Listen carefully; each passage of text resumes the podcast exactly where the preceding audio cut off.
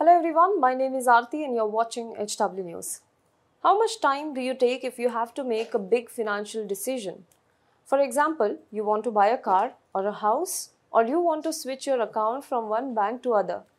A lot of factors go into consideration and looking at it takes time. If you are planning to buy a car or a house depending on your financial situation, minimum of a month goes into deliberation, right? However, documentation placed in the Supreme Court in the demonetization case, the judgment for which came out yesterday, shows how the decision of demonetization was announced just 24 hours after the center sent the proposal to the RBI. Now, we will not go into the judgment per se. Our managing editor, Mr. Sujit Nair, has already covered it in his editorial yesterday. If you haven't watched it yet, I have attached the link below. Now there are two important details that I wish to highlight in this video. Let us talk about that. But before that, it takes time and effort to research, formulate and produce these videos that you see. Many of you have appreciated our work as well and we are grateful for the love our viewers have shown. But we need more support from our HW News community. If you like the videos or the content that we bring to you, then please do consider paying us. Go to our website www.hwnews.in slash subscribers.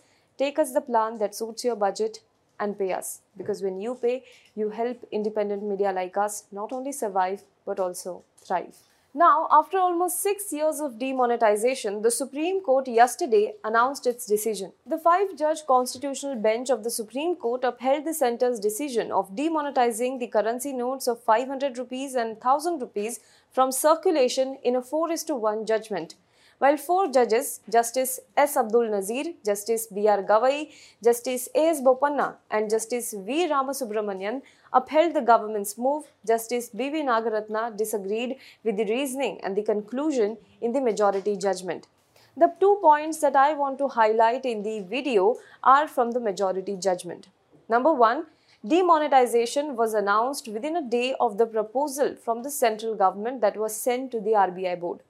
While pronouncing the judgment in the matter, the Supreme Court said that it is only looking into finding whether there was an illegality in the decision making process, that is, whether the decision makers had understood the law correctly, which regulates the decision making power, and as to whether the decision making process is vitiated by irrationality. The petitioners, on the other hand, who had challenged the demonetization decision of the central government, had insisted that unless the letter dated 7th of November 2016 minutes of the meeting of the Central Board dated 8th of November 2016 and the note for the Cabinet meeting dated 8th of November 2016 are considered by the court, it will not be possible for it to satisfy itself as to whether the RBI while recommending and central government while deciding on demonetization have taken into consideration the relevant factors and eschewed the irrelevant factors.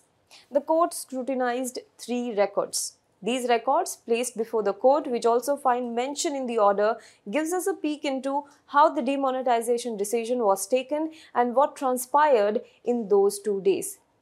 Let's talk about that. 7th of November 2016. On this day, the Secretary of the Department of Economics, Ministry of Finance wrote to the RBI governor about government's decision of demonetization, that is scrapping off 500 rupees and 1000 rupees currency notes.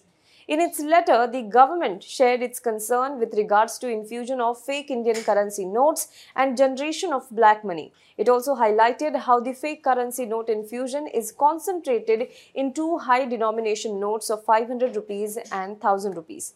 Point number 2. The center further pointed how cash has become main facilitator of black money citing 2012 white paper on black money by the Department of Revenue. The letter also mentions the rise of shadow economy, observations made against cash economy by two judge SIT and steps taken by the government to reduce black money. The communication then advised the central board to note the above factors and consider making recommendations. And next, the center in the letter then requested the RBI to prepare a draft scheme to implement the above in a non-disruptive manner with as little inconvenience to public and business entities as possible.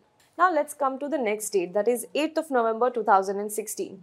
On this date, the Central Board of the RBI held a meeting. The minutes of the meeting show that the government's proposal was placed before the board by Deputy Governor, which led to elaborate discussion. Number 1. The central board had considered the pros and cons of the measure and how proposed step presents a big opportunity to take the process of financial inclusion further by incentivizing the use of electronic modes of payment. Number 2. The central board had taken into consideration that the matter had been under discussion between the central government and the RBI for the last six months, during which most of the issues raised in the meeting were considered. Number three, after detailed deliberations, the central board resolved to recommend withdrawal of legal tender of banknotes in the denomination of 500 rupees and 1000 rupees of existing and any older series in circulation. Number four, then the RBI recommendations were communicated by the Deputy Governor to the Department of Economic Secretary and a draft scheme for the implementation of the measure was also enclosed along with the said recommendations. Now, number five, on the same day, note for the cabinet for consideration of the cabinet meeting was also sent. It contains details about the relevant data available as per economic survey of 2014-15 and 2015-16 and the report of the Intelligence Bureau with regards to infusion of fake Indian currency notes and generation of black money. Now, between the proposal officially being sent to the RBI and the announcement of the note ban by PM Modi, the gap was only 24 hours to 48 hours. Now, in November last year, in a video, I had discussed an RTI reply by the RBI that revealed the details of minutes of the meetings on demonetization. The RBI meeting that was held on 8th of November 2016 was just two and a half hours before the decision was announced by Prime Minister Modi. The board, while approved the scheme, it had also raised total six objections and that it had also rejected the justification that note ban exercise would tackle black money and counterfeit notes. Now, another report by the Indian Express quoting high level sources has said that the RBI board was never in the loop about demonetization decision. One or two people in the board would have known in other RTI reply to the Indian Express, the RBI had also said that in May 2016, the board had discussed about issuing of new 2000 rupees currency notes, but no discussion took place regarding a possible withdrawal of legal tender of 500 rupees and 1000 rupees notes. Same wasn't discussed at subsequent central board meetings on July 7th and also on August 11th. Now let's come to highlight number 2 talking about the issue raised by the petitioners about the hardships faced by the common folks in the weeks following demonetization, the majority judgment cites a previous precedent and reiterated the quotes. Every noble cause claims its martyr. Now go back to the days of demonetization. Frantic queues outside banks. People, rich and poor, well, mostly the poor and then the middle class, if I have to put it correctly waited for hours in the long serpentine lines to exchange the currency notes. Some died by suicide, knowing that their money, the cash that they had saved, had no worth now. Some died as hospitals refused to accept 1000 rupees and 500 rupees notes. In 2018, the center accepted that four people died during the period of demonetization and that they were compensated as well but some reports suggest that the death toll is 20 times more than that. One estimate says that more than 100 people have died during this period. A report by the Indian Express lists 33 people who died within a week of demonetization itself, many of them waiting outside the bank. Some by suicide. Now, you might as well remember the counter logic given during these days. If soldiers can wait on borders for hours, why can't you? Can't you stand in line for the country? Well, these people who died, whose deaths are linked to demonetization, were looked at as collateral damages in the greater good. Now that they are called martyrs. According to definition, martyr is a person who sacrifices something of great value and especially life itself for the sake of principle. Now, did these martyrs believe in the principle uh, for which the demonetization was done and that it was for the greater good? Well, no one asked them. But now that they are called martyrs, will they get a medal for this supreme sacrifice? Or will the government use their pictures to honor their sacrifice?